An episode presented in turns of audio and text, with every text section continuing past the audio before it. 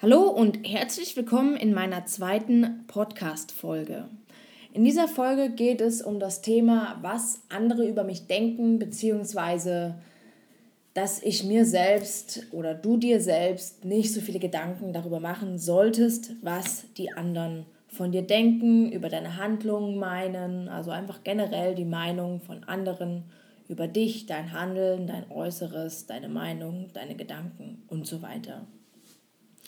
Gestern ähm, war ich mit meiner Kollegin Fotos machen und uns einiges äh, schief gegangen. Dabei von, ähm, ja, also der Tag war anders geplant, als er dann verlief und wir haben uns ausgesperrt aus dem Auto, mussten dann quasi äh, eine lange Zeit laufen, um uns quasi unseren äh, Schlüssel wieder zu organisieren und haben über viele ja, Themen gesprochen und einfach auch, was uns selbst beschäftigt und das war einfach auch ein Thema, worum es ging, ähm, was andere über einen denken. Und das möchte ich heute einfach mit dir in diesem Podcast kurz besprechen, was meine Gedanken dazu sind, weil das selbst ein Thema ist, was mich beschäftigt.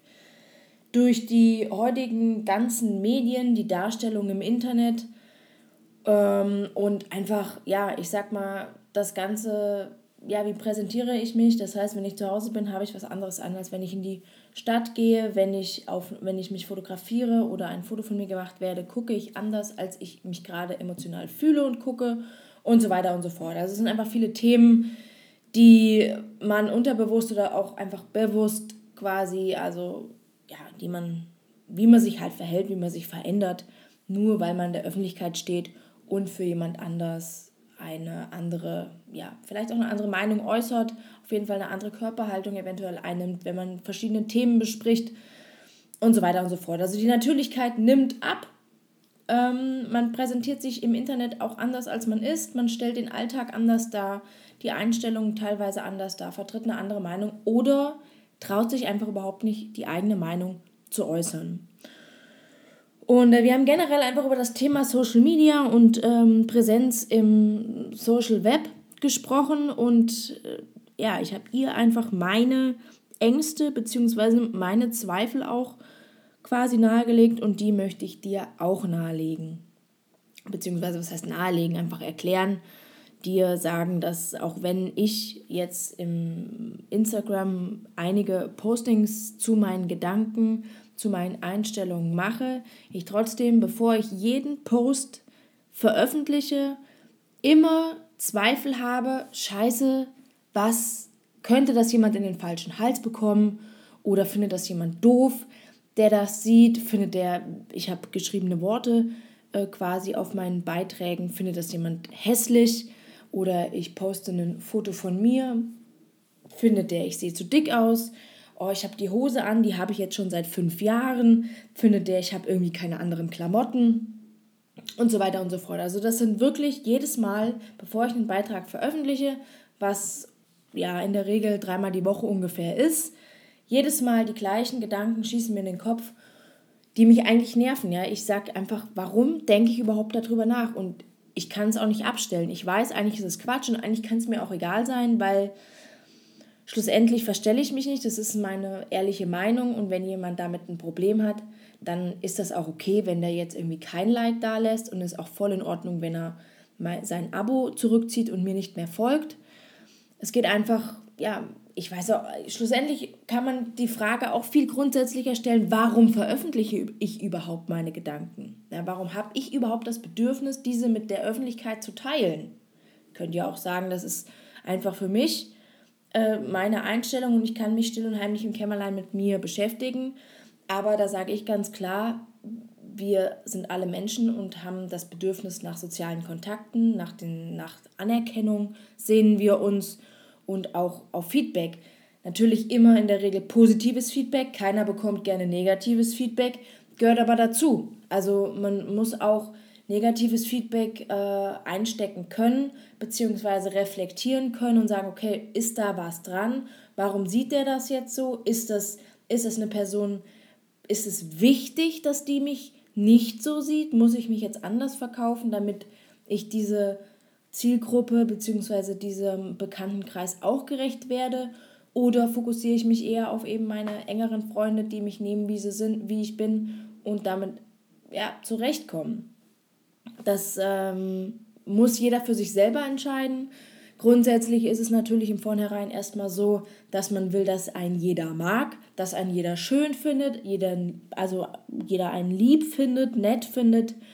Und das sind, ähm, aber das sind wir nun mal nicht. Also ganz ehrlich, wenn ich jemandem ins Gesicht lächle und hintenrum dann sage, ach Mann, ist die doof, da hat jetzt keiner was von gewonnen. Weder ich, dass ich mir Mühe gegeben habe, höflich und freundlich und lieb zu sein, genauso aber auch, dass die äh, eventuell davon irritiert ist, dass sie denkt, hey, ich bin jetzt total gut mit der befreundet und bin ich aber, ich will mit ihr gar nicht befreundet sein. Das sind einfach Missverständnisse und deswegen bin ich ein ganz klarer Freund von klar heraus, sagen, was man denkt, was man, wenn ich keinen Bock habe und keine Lust habe, dann schreibe ich nicht zurück oder schreibe nur kurz zurück.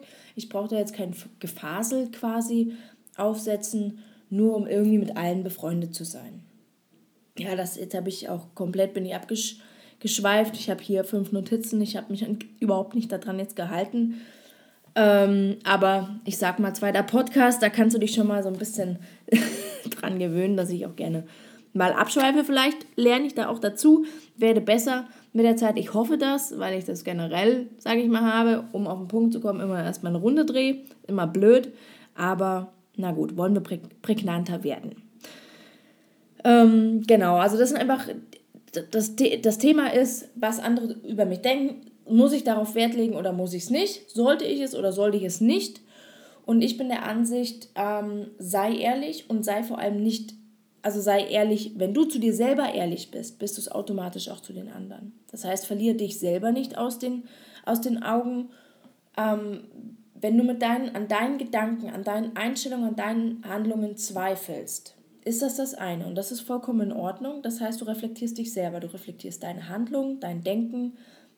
Das bringt dich auf jeden Fall weiter.